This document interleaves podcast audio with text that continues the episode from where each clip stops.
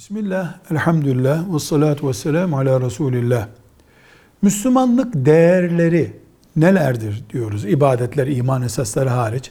Müslüman şahsiyette Müslümanlıktan kaynaklanan değerler nelerdir diye e, iba, iman ve ibadetle ilgili konuların dışında şüphesiz dediğimizde birincisi doğruluk.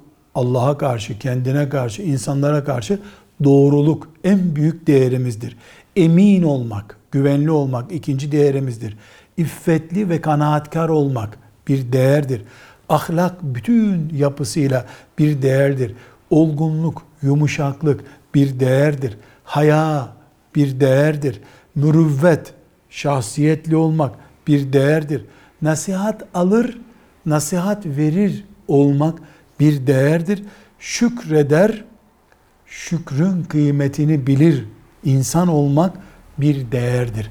Bütün bunlardan iman ve ibadetin dışında toplumda, evde, iş yerinde Müslüman kimliğimizi oluşturan değerlerimiz olarak söz ediyoruz. Velhamdülillahi Rabbil Alemin.